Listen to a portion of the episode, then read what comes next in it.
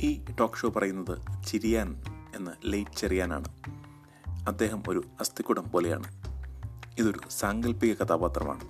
ഇന്നെന്താണ് ചിരിയാൻ നമ്മളോട് പറയുന്നതെന്ന് കേട്ടു നോക്കാം. എല്ലാവർക്കും സ്വാഗതം.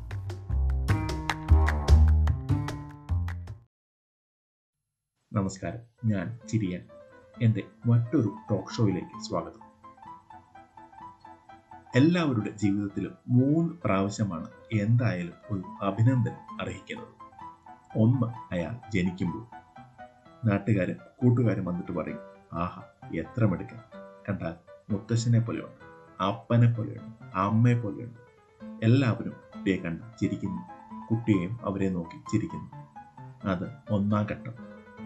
രണ്ടാം ഘട്ടം അയാളുടെ കല്യാണം കഴിയുമ്പോഴാണ്. ഇത് എല്ലാവർക്കും ബാധകമല്ല കേട്ടോ കല്യാണം കഴിക്കുമ്പോൾ ആൾക്കാർ വന്ന് പറയും അടിപൊളി കപ്പിൾ എന്തൊരു ചേർച്ച. കണ്ടാൽ മെയ്ഡ് ഫോർ ഈച്ച് അതർ എന്ന് പറയും. എല്ലാവരും വന്ന് ഹാപ്പി മാരീഡ് ലൈഫ് എന്നേ പറയാറുള്ളൂ. ഹാപ്പിയാണ് അവിടെ പ്രധാനം. മൂന്നാമത്തെ ഘട്ടം നമ്മൾ ഈ ലോകത്ത് നിന്ന് വിട പറയുമ്പോഴാണ്. അയാൾ ഇങ്ങോട്ടേക്ക് അപ്ലോഡായി വരുമ്പോൾ താഴത്തെ ഭൂമിയിൽ നിന്ന് ആൾക്കാർ പറയും എത്ര നല്ല മനുഷ്യനായിരുന്നു. ആളൊരു കള്ളുടിയനാണെങ്കിലും നല്ല ഹൃദയമുള്ളവനായിരുന്നു. അയാൾ എത്ര പരോപകാരിയായിരുന്നു.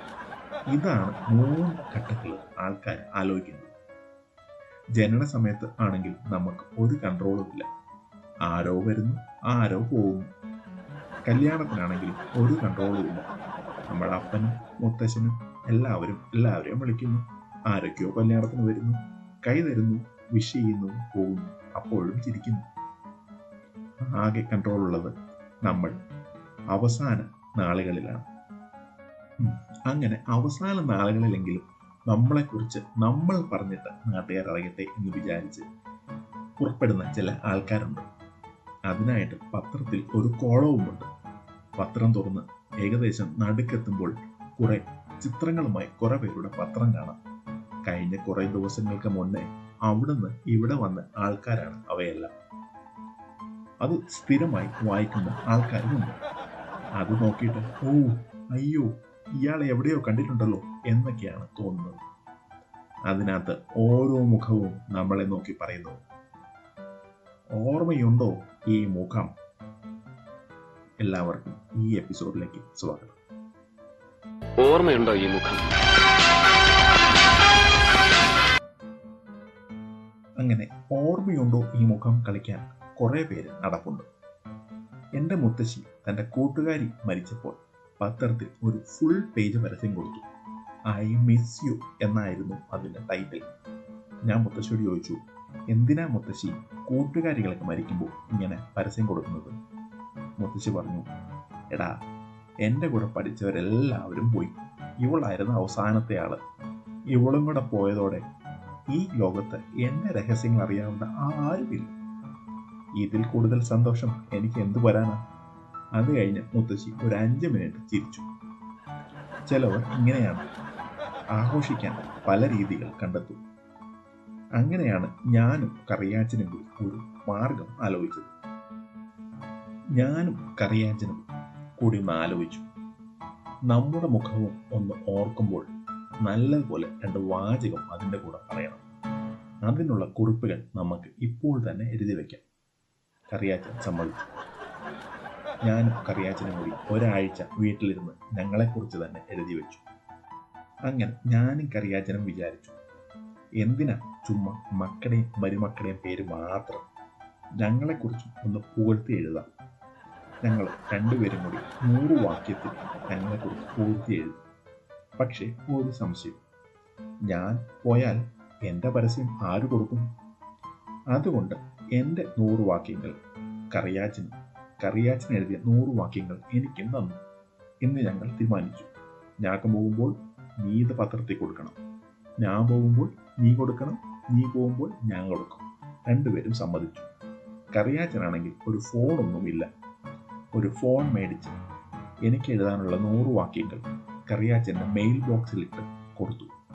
കറിയാച്ചോ ഞാൻ പോവുകയാണെങ്കിൽ ഇതിന്റെ സെൻഡ് ബട്ടൺ ഒന്ന് ക്ലിക്ക് ചെയ്താൽ മതി. കറിയാച്ചൻ അവിടെ ഇവിടേക്ക് നോക്കി ആ ഫോൺ എടുത്ത് മൂടി വെച്ചു.